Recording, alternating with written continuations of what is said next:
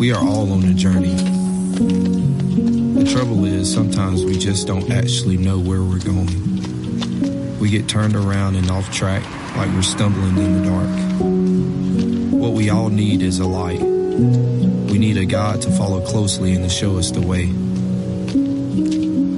Our light, our God, our teacher is Jesus. We need to follow him. Is Jesus walking around with us? How can he guide us? How can he show us the way? See, following Jesus doesn't have to be that complicated. Jesus can show us the way because Jesus is the way. Well, good morning, everyone. Good morning, Riley. Way to make an entrance over here in your section. One of our interns just knocking stuff down on the way in. For those of you in the venue, good morning. Thanks for being with us. We are four weeks away from moving into our new building. Three more Sundays after today we're so excited about. But the way we are going to celebrate that together as a church is at our building dedication service. So mark your calendars Wednesday, December 15th at 7 p.m. Our church family is going to celebrate together Pastor Daniel Floyd, who is a great friend of mine in ministry. He pastors Life Point Church in Fredericksburg, Virginia, will be here helping us dedicate that building. The worship, the message, the pre-party, the post-party is going to be the best thing we do all year long. So if you're a part of Journey, please come and celebrate with us that evening. If everyone who was in church last Sunday comes to the dedication service, we will be in an overflow situation. And a lot of you were not at church last Sunday, but you do plan to be at that. So doors will open at 630. Get here soon and come help us celebrate the next season that God is starting in our church. We are really, really excited about that. If you have your Bibles, Matthew chapter 9 is where we are hanging out today. We're in week seven of a series called Jesus People. And here's what we're trying to do. We're trying to come to the full realization of what it means to be followers of Jesus who live on mission for Jesus. That's our goal. We've been drawn to his teaching in Matthew 5, 6, and 7, the Sermon on the Mount. We've come to believe fully in his power in Matthew chapter 8. We've watched him raise the dead. We've watched him heal the sick. We've watched him calm the wind and the waves. We believe he is who he says he is. And as we follow him, we're beginning to realize some things about him. We're beginning to realize some stuff about ourselves. We're beginning to realize some things about life. And we're saying in this series in Matthew 9, 10, and 11, we're going to have nine realizations that all Jesus people eventually have about who Jesus is, about who they are, and about how the world works. We've been on realization number four all month long in November that it's going to take all of us to accomplish the mission of Jesus. We paused in Matthew 9, 35 through 38 because Jesus said everyone is going to have to get in to, for me to accomplish what God has called me to do. So we've called this four weeks all in at Journey. Like we want all of us to be all in. So someone say all of us. All of us. Somebody say all in.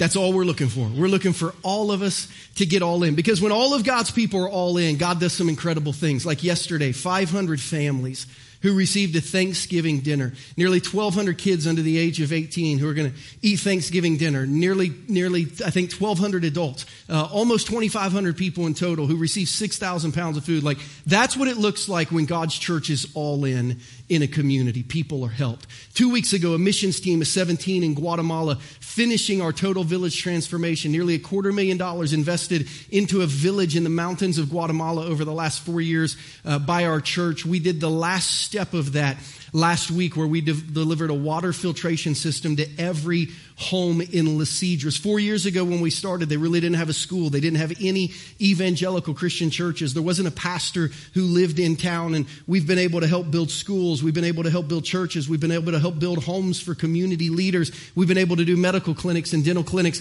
And our last part was making sure every family in Les Cedres had clean water to drink. That's what happens when God's church gets all in. Last week we kind of gave our awards to our children who were doing our Bible incentive program in our children's ministry. For those of you who grew up in a Bible quizzing type of AWANA church, that's what we do on Sunday mornings when we teach kids to memorize scripture and learn the books of the Bible and learn some foundational stuff. 60 kids last week who received their Bible or their Bible award. A little five year old girl who stood on the stage, not even in kindergarten yet, and quoted from memory the 27 books of the New Testament. And then her six year old sister who got up and quoted all 66 books of the Bible Bible from memory. When I asked the adults who wants to do it too, no one raised their hand on that day. There was like nobody crying out in the desert to help do that. Like God's doing some incredible things. Three weeks ago, 10 kids baptized as we kind of anointed the atrium of our new building. We did baptisms at the cross with children and their parents, their grandparents, aunts and uncles, kids workers. Like when God's church all together moves in a common direction, like great things happen. Just in this series, we've seen nearly 100 new people who are a part of Journey but who are not engaged in ministry sign up to be all in and say, Put me to work in ministry. God is seeing more of us get all in. Somebody say, Fat sheep.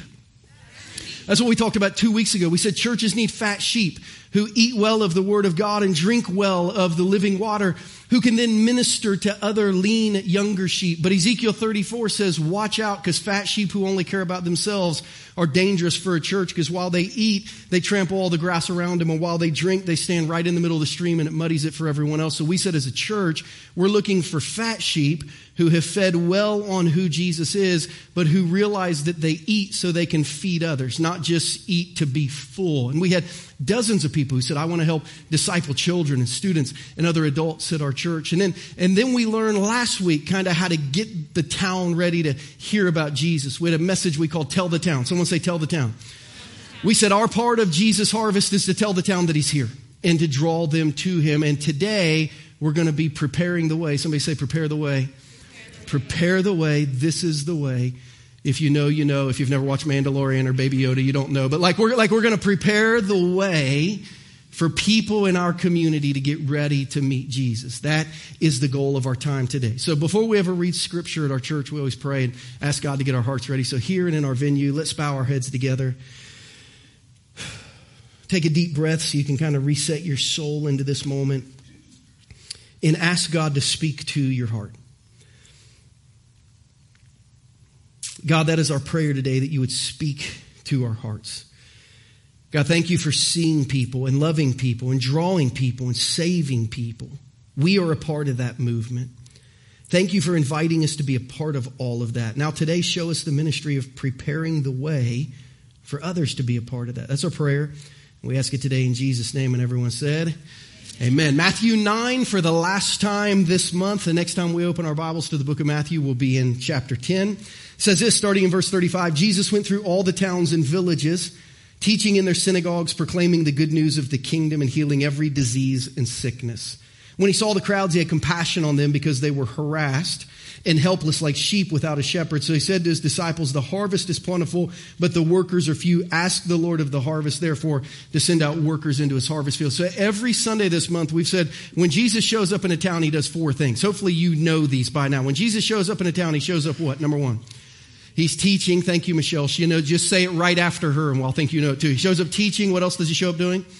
Preaching. He also shows up healing people, and he, and he shows up helping people. So for those of you who need to write him down, Matthew said anytime Jesus would show up someplace, he's teaching, preaching, healing, and helping. That's what Jesus does.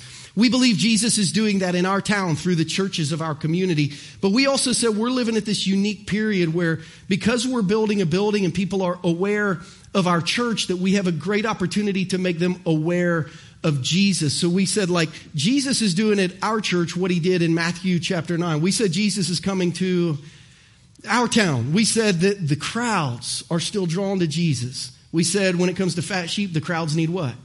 shepherds and we said the savior needs workers if we were to fill it in you would see this we've been teaching this backwards so we started three weeks ago in matthew 9 38 the savior needs workers two times in the book of matthew jesus asked his disciples to pray for him. Once when he faced the burden of the cross in gethsemane please, please pray for me. This moment is heavy. Once when he faced the burden of the church please pray for workers. This burden is heavy. Two, the only two times in the book of matthew jesus said pray. When he looked at the cross and when he looked at the church, he said, We're going to have to pray for more workers. Yesterday, during our Thanksgiving food distribution, I was in the back room with Leanne Clemens, who kind of runs that entire program for our church. And I was back there with her at 9:38 a.m. And I know that because her alarm went off, and she held up her phone as the alarm was going off, and she said, "Pastor Christian, look at this." And I said, "Okay, like, okay, what is that?" And she said, "I set my alarm for 9:38 every day." And I said, "Why is that?" And she said, to pray for workers. Because Jesus said in Matthew 9 38 that every Christian should pray for workers. So me and a team of women who, like I do life with, have all set our alarms for 938 every day. And every day our alarm goes off at 938 and we pray for Jesus to have workers because in Matthew 938 he said all Christians should pray for workers. And I thought, that's someone who gets it. Like, that's someone who understood fully that the Savior needs workers and is like all in and praying for the workers, just like Jesus asked. We talked about the crowds needing shepherds. We said Jesus' heart was so moved by people that he did something to help them. And we said that Jesus people have hearts that don't just feel what people need, but we feel it so deeply that we do something about it. The, the crowds need shepherds who care. We said last week that the crowds are still drawn to Jesus because they need him. We saw that there was a harvest and we saw what our part in the harvest is. And this week we just learned that we are supposed to prepare the way because Jesus is coming to town. Now, as we get ready to enter Thanksgiving week, one of the things you should probably understand about me is I love Christmas. Like, I may love Christmas as much as anyone you've ever met. Like, if you could combine Clark Griswold and Buddy the Elf, that's how much I love Christmas. I love Christmas. Um, Thursday at some point, I'll set my radio station to Christmas music, and I won't turn it off until they stop playing Christmas music. Is anybody else in the house like that? Like, I love, I love Christmas lights. I love Christmas decorations. I walked into Lowe's in the middle of October and they already had some Christmas stuff up and it was like the heavens open. Oh, like I heard angels singing. I was like, it's almost here. And it wasn't, but it felt like it. Like, I love Christmas cookies. I love Christmas carols. I, I love everything about Christmas. And one of the things I love about Christmas is there, like, there's no hiding it, right? Like, better watch out, better not cry, better not pout. I'm telling you why. Santa Claus is coming to town, and like if you live in a neighborhood like mine, you know that. Like the houses are lit up, like there's inflatables in the yard. Like people have paid thousands of dollars to say Santa is on the way and Santa is coming. Every store, every restaurant in town, like you cannot miss that Santa is coming to town. It's a big deal. But you know who else is coming to town? Jesus is coming to town. And we got to figure out why it's more of a big deal for some Jesus people that Santa's coming to town than Jesus is coming to town. Because we'll like we'll light up our house and spend thousands of dollars to put stuff on our front yard that tells people, I know Santa's coming to town, but we don't say anything when Jesus is coming to town.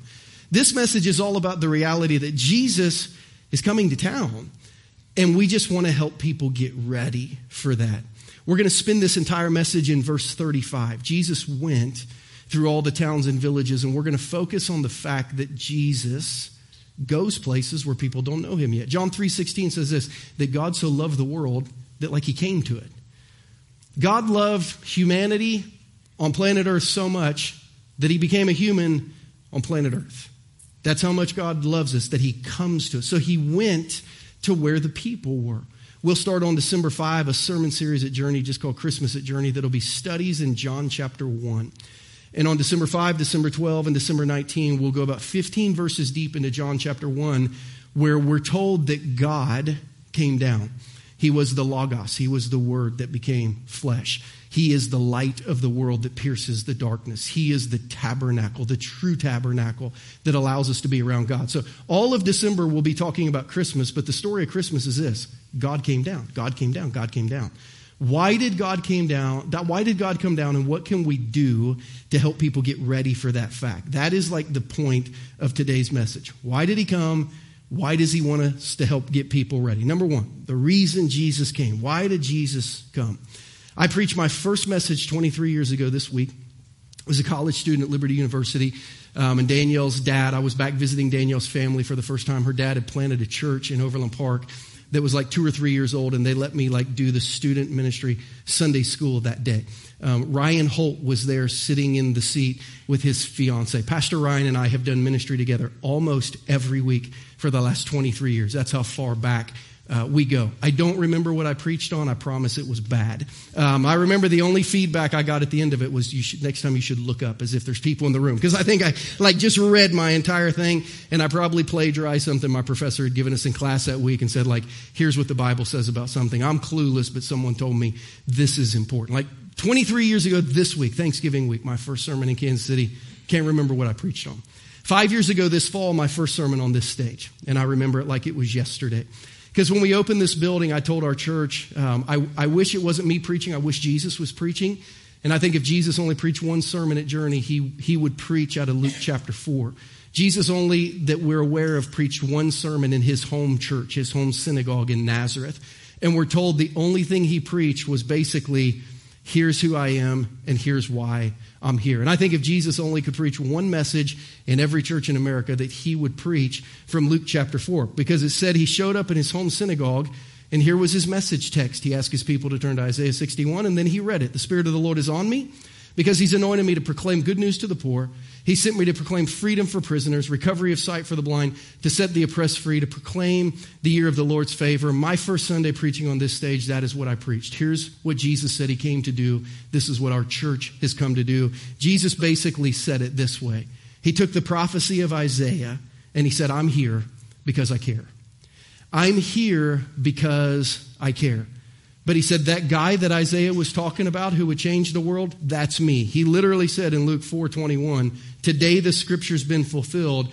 God promised that someone would come who would change everything. Guess what? It's me. And I'm here because I care." That was Jesus' first and probably only message in the synagogue at Nazareth. And he read from the prophet of Isaiah who was one of the legendary prophets in Israel because Isaiah, if you remember, somebody say, Who cares? Two weeks ago, we asked this question Who cares? We said that a prophet named Isaiah 2,700 years ago was asked that question the year that the longest serving king in the history of Israel, a man named Uzziah, died. God looked across at Israel and he said, Who's going to care now? Who's going to care? Who's going to care now to connect the people to me? In Isaiah 6, Isaiah said, I heard God saying, who, like, who cares? Who cares and who will help me? And Isaiah said, I will. I'll go anywhere you want. I'll do anything you want. I care. And Isaiah became the prophet that New Testament people look to because he was the one that told us Jesus was coming. And God said, Who cares enough to tell the world Jesus is coming? Isaiah said, I'll do it. When I go to Israel and I go to the Dead Sea Scrolls Museum, one of my favorite things to do is to read the ancient scroll of Isaiah that they have locked behind like bulletproof glass, like the Declaration of Independence if you go to the National Archives, and to see this book of Isaiah written in Hebrew 200 years before Jesus was born, saying all these things about who Jesus would be. It's one of, one of my favorite things in Israel to do to remind myself that Isaiah told us he was coming before he came. So Jesus opens a scroll and says, I'm him and I'm here because I care. And we're going to spend the rest of this message actually in Isaiah 61 and 62. So if you have your Bibles, go ahead and flip there. If you don't, don't worry. Everything will be on the screen. It'll be very easy to follow along. But I, I, want to encourage you, bring your Bible every week to Journey. We'll always open it. We'll always read from it. I will always try to teach you something from it. I'll, I'll try to give you something useful in it. But Jesus, when he showed up to Nazareth that first Sunday, that first Saturday he would preach, basically asked the people to open their Bibles to Isaiah 61. And he said, Here's what I'm doing. Here's, here's why I'm here. He said, The Spirit of the sovereign Lord is on me because the Lord has anointed me to proclaim good news to the poor. He has sent me to bind up the brokenhearted, to proclaim freedom for the captives and release from darkness the prisoners, to proclaim the year of the Lord's favor and the day of the vengeance of our God, to comfort all who mourn. Now, I want you to underline a line that Isaiah said the Messiah would say, and it is a line that Jesus said, the year of the Lord's favor. Isaiah said, when Messiah comes, You'll know who he is because he will proclaim the year of the Lord's favor. And in Luke chapter 4, Jesus said, I'm here because of the year of the Lord's favor. So Isaiah said the Messiah will say it. Jesus said it. For us, what does it mean? Because I think it's one of the most important things Christians can learn. When Jesus said, I'm here to proclaim the year of the Lord's favor, he was saying, I'm here to launch the Jubilee. The Jubilee year in Old Testament Israel was a year known as the year of the Lord's favor. It was the 50th year and it was to be celebrated at the end of at the end of every seventh season of seven years. So every seven years, the people of Israel would have a sabbatical where they would trust God for everything and just lean into God and family. And God said, when you go through seven of those cycles, after 49 years, the 50th year is going to be, it was known as the year of the Lord's favor, is going to be a year totally devoted to me. When we understand who Jesus was, when Jesus said, I have come to give you Jubilee, it may change the way you see Jesus. But we have to understand Jubilee to understand Jesus. So, what happened in the Jubilee year? The first thing that always happened was the covering of sin. The Jubilee year would start on the Day of Atonement. On our calendars, it would be Yom Kippur. Our Jewish friends celebrate it as the day where God covers all sin. So the year of Jubilee would begin with everything you've done to offend God has been covered over, and you can now have a right relationship with God. It would then remove all debt. Any money that you owed to anyone or any money your family owed to anyone, all the accounts would start over at zero. No one could be in debt in the year of Jubilee. All debts were erased. You got number three, freedom from bondage. If you or a family member had been sold into servitude to work off a debt that you had, you got to be freed from that bondage and you got to go home.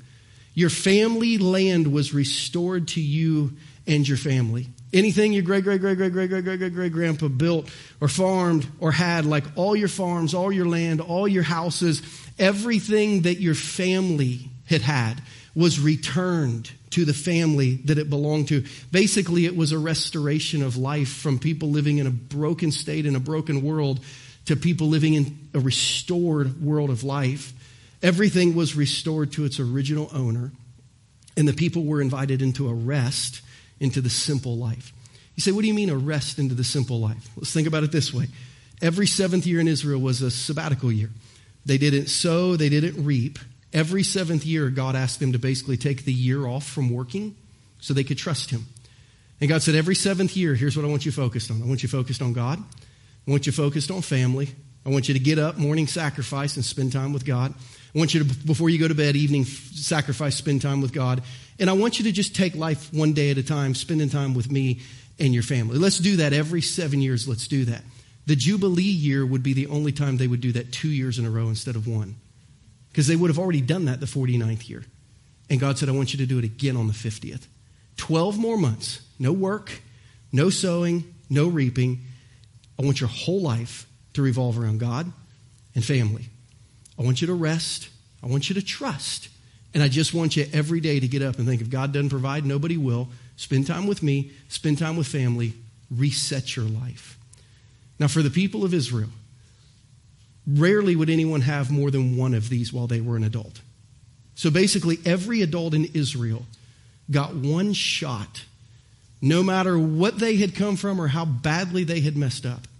Everyone in Israel usually got one shot as an adult to reset life and to say, no matter how bad I was broken or I broke things, no matter how bad things have been, no matter how far I am from friends and family, no matter how far I am from God, every adult in Israel would get one shot as an adult to reset life around God and family and spiritual trust and spiritual rest. And no matter where your family may have been before these two years, when adults decide to reset their life around God and family and rest and trust, it has implications for generations. And I don't know about you, but I feel like it might be time for a Jubilee reset with people of God in America. Like, I think we've come through seasons that have left so many people broke and broken and distracted and kind of doing everything but God and family. That, like, the people of God in our city, in our country, literally need to have a hard reset where we say, you know what? I'm just going to spend two years, I'm going to spend a season focusing on God first, family second, spiritual health third, and then anything else that comes after that. I'm just going to take it one day at a time, but God, family, and my spiritual walk with God are going to be the things that are most important to me. Imagine moms and dads if you would do that, what that would mean for your kids after two years. Regardless of where they are right now, what would a hard spiritual reset look like for you? That was Jubilee. Jubilee was the thing you waited for your whole life because no matter how deep you were in the hole, on Jubilee you got to start over. And I wonder how many of you need to start over. See, here's the good news. You say, I do. You don't have to wait 50 years. Because Jesus said, I am the Jubilee. I've come to do this. Jesus does all these things for us. He covers our sin. You're not right with God, you're at odds with God. I can help you with that. He removes our debt, the brokenness in our life that has created chains of bondage. He frees us from bondages and addictions and hurts in our past. He restores us to family, or He gives us new spiritual family. He gives back what is rightfully ours, our spiritual inheritance. He restores life that is really life, not life that wears us out, but life that fills us up. He restores everything to its original owner, meaning we now all of a sudden see ourselves as created by God and as a possession of God and a steward of God. He is God. He is the creator. We are the created, and we rest into the simple life of trusting Jesus for our past and our present and our future and our eternity. Amen? Like, listen, if this is what Jesus is offering, and he is, why would anybody say no? Who offers more? What world religion or religious leader offers more than these things? And Jesus shows up in his first sermon and says, I'm going to do this.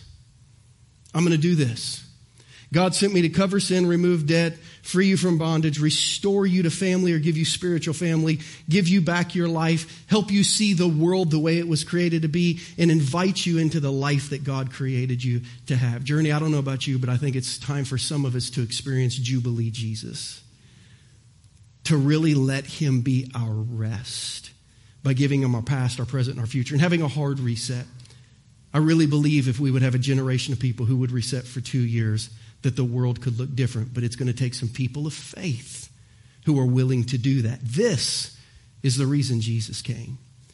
And it is the reason we prepare to help people know who he is. Because of who he is and what he did and what he wants to do, we now believe it's our job to help the world meet him. Every time in Scripture that God promised the Messiah would come and do these things, he said, I'll make sure you don't miss him. I'll make sure I get you ready for when he comes so that when he comes, you're not totally unaware. Isaiah the prophet again would tell us in chapter 40, a voice of one will call in the wilderness, prepare the way for the Lord, make straight in the desert a highway of our God. This was actually a governmental role in the time of Isaiah and in the Jesus, and in, and in the time of Jesus. This was a construction crew.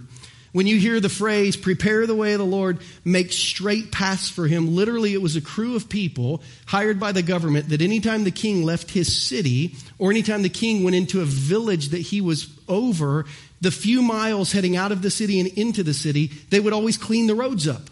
That's what it means to make straight paths. They would fill in all the potholes because there weren't paved roads. They would fill in all the potholes. They would remove all the rocks. And because animals tread the roads, they would make sure and take all the manure from any animal away from the road up to the point of laying their coats on the road if they had to, to make it look clean.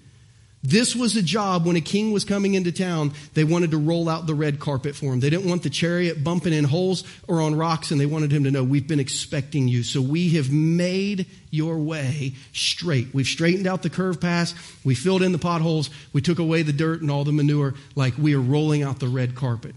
God said, When I send the Messiah, I'll make sure someone rolls out the red carpet so you don't miss it. And in the beginning of Jesus' ministry, and at the end of Jesus' ministry, and in the middle of Jesus' ministry, every time Jesus was coming, it was marked by a preparation of Jesus' people getting people ready to receive him. The most famous, of course, his cousin John the Baptist. Mark actually said, This is the beginning of the good news about Jesus, the Messiah the Son of God. As it's written in Isaiah the prophet, I'm going to send my messenger ahead of you who will prepare your way. A voice of one calling in the wilderness, prepare the way of the Lord, make straight paths for him. Here's what Mark said. Here's the beginning of my story with Jesus. God had somebody get me ready. Here's the beginning of the story of Jesus. God has somebody get people ready for Jesus. What if the beginning of your family member or friend or husband or wife or child or neighbor, what if the beginning of somebody in your life who's important to you, what if the beginning of their story with Jesus is that you're getting them ready? Mark said, here's the beginning of Jesus' story. Somebody got people ready to meet him. That's the beginning. Then Jesus comes. This was the beginning of Jesus' ministry. How about the end of his ministry? The last week of his life, we see the exact same thing. But you have to understand what they were doing to see it. As Jesus rode into town on Palm Sunday to inaugurate the last week of his life, people were spreading out their cloaks on the road. People were spreading branches they cut in the fields. Why? Because they believed this was their king, and they were like, we got to clean the place up. We got to clean the place up, and if we can't clean it up real quick, we'll lay our coats down. We got to roll out the red carpet so that everyone knows somebody really, really important is coming into town. Jesus actually, as he was transitioning his disciples from sheep to shepherds, said, One of your primary roles is to get people ready for me. In Luke 10, after this, the Lord appeared to 72 others, appointed 72 others, and he sent them two by two ahead of him to every town and place he was about to go. And he told them, The harvest is plentiful, but the workers are few. Ask the Lord of the harvest, therefore, to send his workers into the harvest field. So we know a little bit about this verse. Jesus said, Before I go, you go. Get them ready, and then I'll go. Folks, Jesus wants to do something in Kansas City. I promise you that. But he will not do it until the people of Kansas City get the work ready. It's just the way He works. I'm going to send my people where I'm going to get the place ready for me. Because what we see in Scripture when we look at the work of Jesus is when the workers get the place ready, Jesus shows up to harvest. That's what we learn in Matthew 9. It's what we learn in Luke 10. It's what we learn all through Scripture. This in Scripture is the promise over and over and over again. The Messiah is coming. I'll make sure you're ready. As a matter of fact, the Old Testament closes with these two verses. He's coming. I'll make sure you're ready. Malachi 4, 5, and 6. I'm going to send the prophet Elijah to you before that great and dreadful day of the Lord comes. He'll turn the hearts of the parents to their children, the hearts of the children to their parents, or else I'll come and strike the land with total destruction. Malachi ends the Old Testament by saying the Messiah is going to come and he's going to bring judgment, but God will make sure you're ready. God will make sure you're ready. And Journey, listen. Those of you in the room, those of you in the venue, if you're willing to receive it, listen. We are Elijah for our city. We're supposed to get people's hearts ready. We are John the Baptist for our city.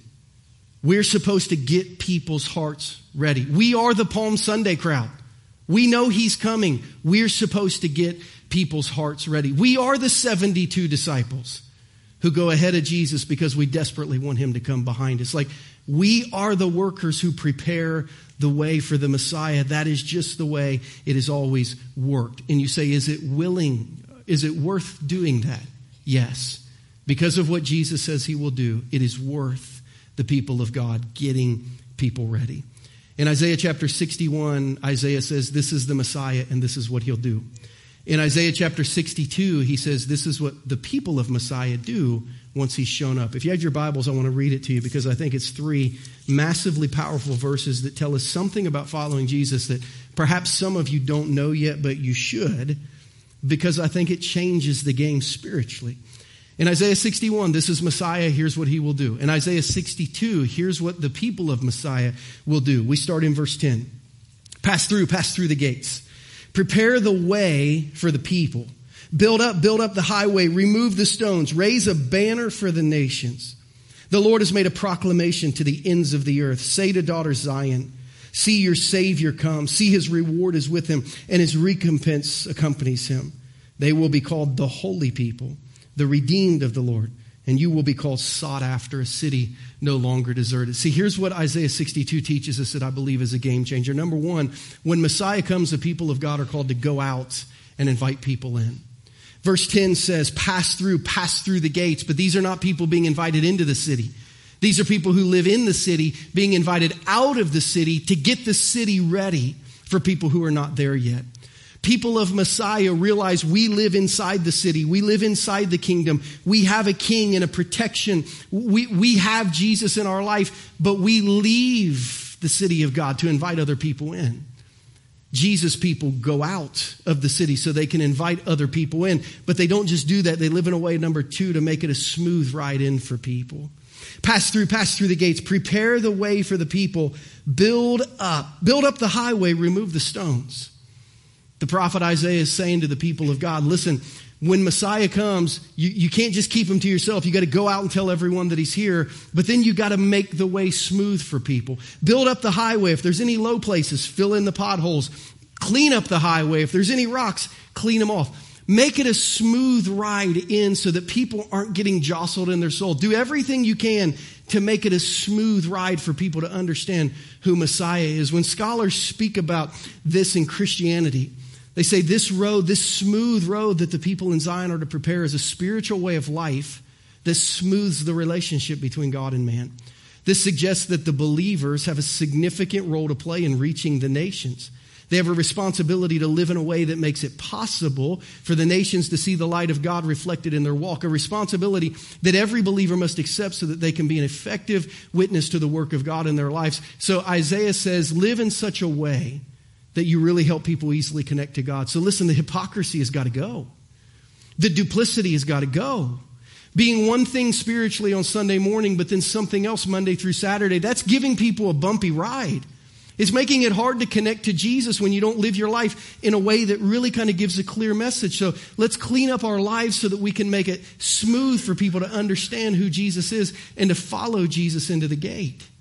When they arrive, I love what Isaiah says. He says, Man, welcome them home. He says at the end of verse 10 build up, build up the highway, remove the stones, raise a banner for the nations. I want you to see a picture of this. If we could speak in Israeli terms, basically he's telling the people of Israel, I want you to go outside Jerusalem, go outside the city walls to get ready for people who are coming to Jerusalem. And when you get outside Jerusalem, I want you to raise up a banner, but not a banner that says this is Jerusalem. Raise a banner that says the name of their nation so that they see this is home. I want you to welcome people home spiritually because everyone has been created to live at home with God spiritually. So you have to announce to a people who don't know God yet, welcome home. This is who you've been created to be, and you are safe here. This is a place that you can be. This is a place you'll be loved. This is a place you'll be cared for. This is a place that you can thrive. We've been all month long as a church looking at this little card together in our bulletin or texting this all in number to journey all in to 47, 47, 47. And we've been asking people to be all in with us. If you go to our church, you, like you got to be engaged in serving. It'll make us better. But one of the new ministries that we're creating as we get ready to move into our new building is a ministry just called the Home Team. And you say, what is the purpose of the Home Team? It's to make church feel like home. It's to make church feel like family. So one of one arm of that ministry is just created to love our volunteers. So when our volunteers walk in, they feel like they're at home and they've got everything they need. And one arm of that ministry is created for guests who are not yet a part of our church. That when they walk in, they see basically a banner with their name on it that says like "Welcome home. This place is for you."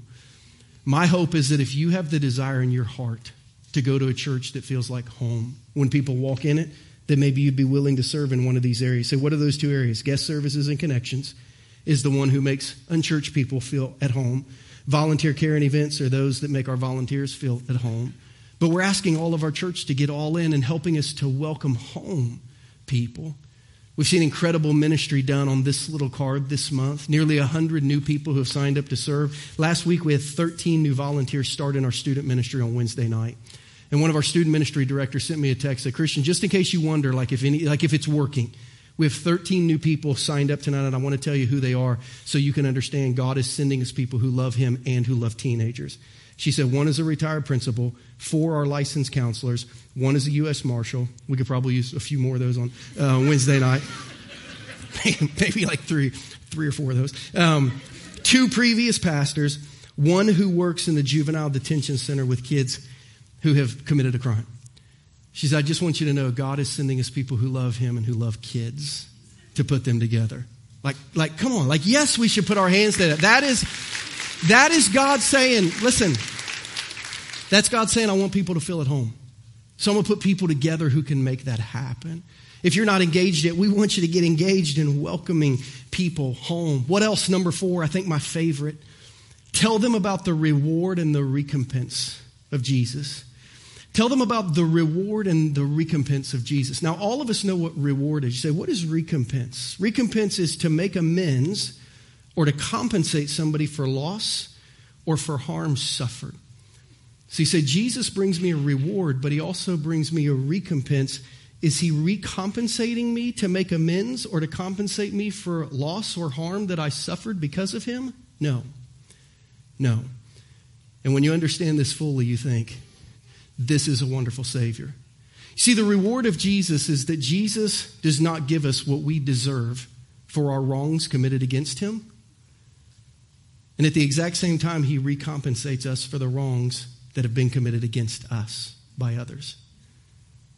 So look at our Savior. Our Savior says, When I connect to you in your life, I want you to understand, I'm not going to repay you for all the wrongs that you've done to me. I'm going to forgive you. But because I've seen how broken, hurting life, culture, and people have hurt you, I'm going to recompensate you for wrongs done to you. I'm not going to make you pay for your wrongs done to me. I am going to pay you for the wrongs done to you by others because that's how much I love you. Pastor Tim Keller says we can count on God to right every wrong in our life when we stand before Him one day. He writes ours on the cross, but then He recompensates us for those who have hurt us. Some of you are in here and you've been hurt deeply by people. And there will be no amends or recompensation on this side of eternity. But you need to know as a follower of Jesus, he comes with his reward and his recompensation, and whatever chunk has been taken out of your soul by someone who has wronged you, Jesus will put back. That boss, that spouse, that friend, that relationship, that organization, that employer. Jesus comes with his reward. His reward is, I'm not going to make you pay back anything wrong you've done to me. His recompensation is, and at the same time, I'm going to make sure you get paid back for every wrong someone else has done to you. Come on, somebody. Like, what kind of Savior is that? And how could we not want to follow him? Like, who promises to do that for us? But Jesus. So we follow Jesus and who he is. And then I love number five. What is Jesus and who did he tell? Tell people who they can become in Jesus. Verse 12. Let them know they'll be called the holy people, the redeemed of the Lord. They'll be called sought after. They'll be called a city no longer deserted. Go out and tell people you are sought after. Go out and tell people you don't have to be alone. Tell them Jesus is here and he's been pursuing them their entire life and he wants to stay with them their entire life. Now, the cool thing about what Messiah asks us to do is he did it first. Just like Jubilee Jesus, you're looking at a screen of who Jesus is and what Jesus has done for you. He left the realm of heaven. He came out of his heavenly city, according to Philippians 2, so he could come to where we were, so he could invite us back in. He made it a smooth ride in by choosing to die for our sins on the cross so we would not have to be punished for our own sin. He let us know that we would be welcome to his eternal home in John 14 when he said, I'm preparing a place for you and I promise you I'll come back and get, and get you. He told us about the reward of faith and about the recompensation, about the brokenness that he would heal in our life. And he told us that he loved us and he'd been pursuing us our whole life and that he'd never leave us and never forsake us. Again, come on, somebody. If this is what Jesus offers, who gives us a better deal? Who promises more than Jubilee Jesus? Who does more than the Messiah of Isaiah 62? Nobody more than Jesus.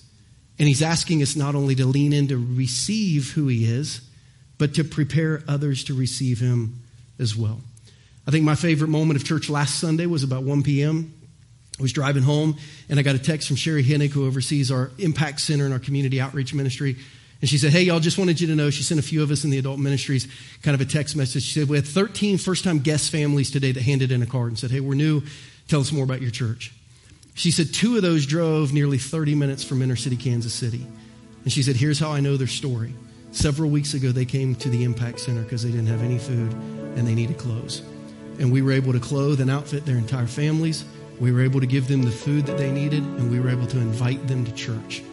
And she said they came Sunday and both of them rededicated their lives to follow Jesus. Now you say, Christian, how did that happen? Jesus people did this. We met them in their brokenness. We invited them into our spiritual home. We loved them as well as we could, like Jesus would love them, and we let them know that He loved them. He's been seeking after Him, and they don't have to be alone. We just did this. And I believe if, as a congregation, we did it again and again and again and again, that our city would look more like the kingdom of God than the kingdom of Kansas City. And Jesus told us to pray that His kingdom will come on earth as it is in heaven. So He basically said, make your place look more like my place. Jesus people have to be willing to prepare people for that to happen. And it's important. I don't normally like to give super long quotes because they're hard to track. People phase out. Takes a lot of screens to write them on. But Charles Spurgeon, the great London preacher of the early 1900s, preached on Isaiah 62:10 and Isaiah 62:12.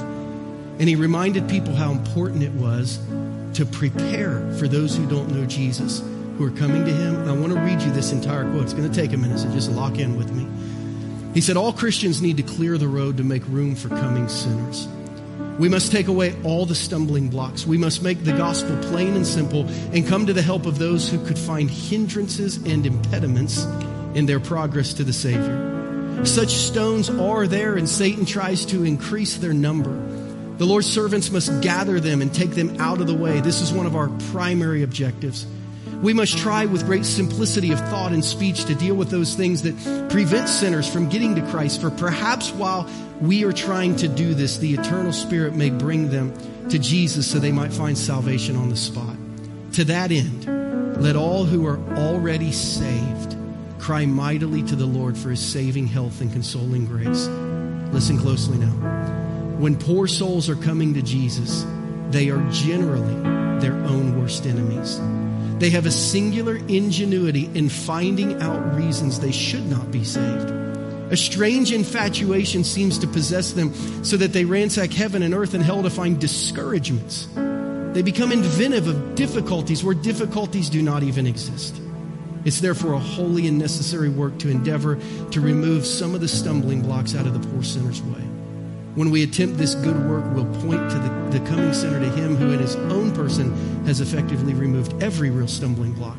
So now nothing can keep a sinner from God if that sinner is but ready to repent and believe in the Lord Jesus Christ. Listen to what he said. Those who Jesus is drawing are trying to talk themselves out of it. They know what they need spiritually, they don't think they deserve it. And even when you try to help them by removing obstacles, they create new in their head. Like this spiritual battle is raging within them. And the hardest thing to do is just to get them to see Jesus. But if we will work in that area of life, removing obstacles, making the way smooth, if we will just try to get them to Jesus, Jesus will do the work. But we have to know a battle's going on and we got to know our part in it.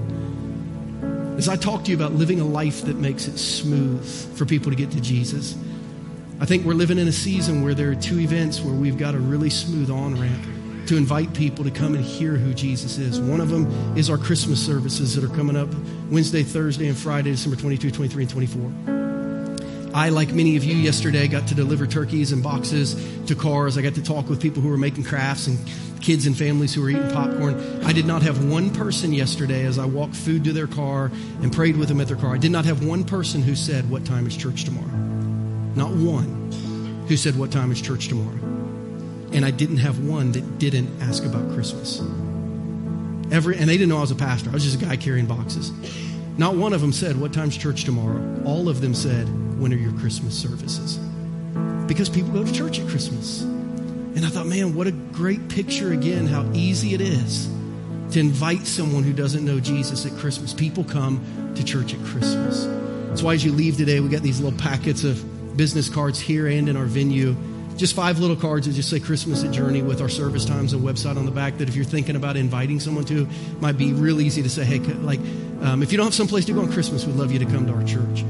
We've actually got yard signs as you leave if you want to plant a sign in your yard. If you got everything else on your house that says Christmas is coming, but nothing that talks about Jesus, you can plant a yard sign. All it does is say Christmas at Journey on our website. So if people are thinking, gosh, I'd like to go to church somewhere, they can have an option, maybe with someone they trust because they drive by your house all the time. Let's take this opportunity for a smooth invitation. And then, of course, our grand opening, Sunday, January 9, 845 and 1030. It's pretty easy. It goes like this Hey, that new church they've been, been building on 150 Highway, that's my church. We're opening January 9th. It's beautiful. You should come and see it. Period.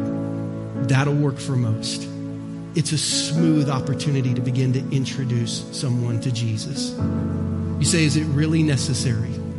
Yes because 71% of our city stressed, 62% are anxious, 53% are burned out, 47% are lonely, 46% are depressed, according to the latest Barna research at Kansas City. But six out of 10 believe the church can help them. So, yes, yes, it's really worth it. Yes, it's really necessary. And if Jesus people understand who Jubilee Jesus is and invite him to be a part of other people's lives, if Jesus people understand who the Messiah is and invite people to be a part of his world, I believe our city can look a little more like his world than our world. And I don't know about you, but I'm about ready for that reset. Amen? Like, I'm ready for that reset. Better watch out. Better not cry. Better not pout. I'm telling you why.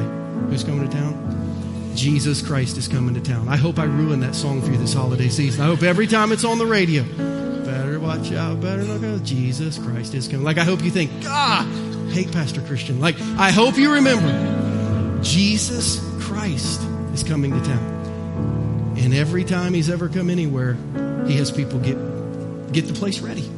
So let's be people to get the place ready. Amen? Let's pray together as we close. Heads are bowed and eyes are closed. Here and in our venue, but our hearts are open. Jesus, thank you for coming to our town. Thank you for coming to our lives.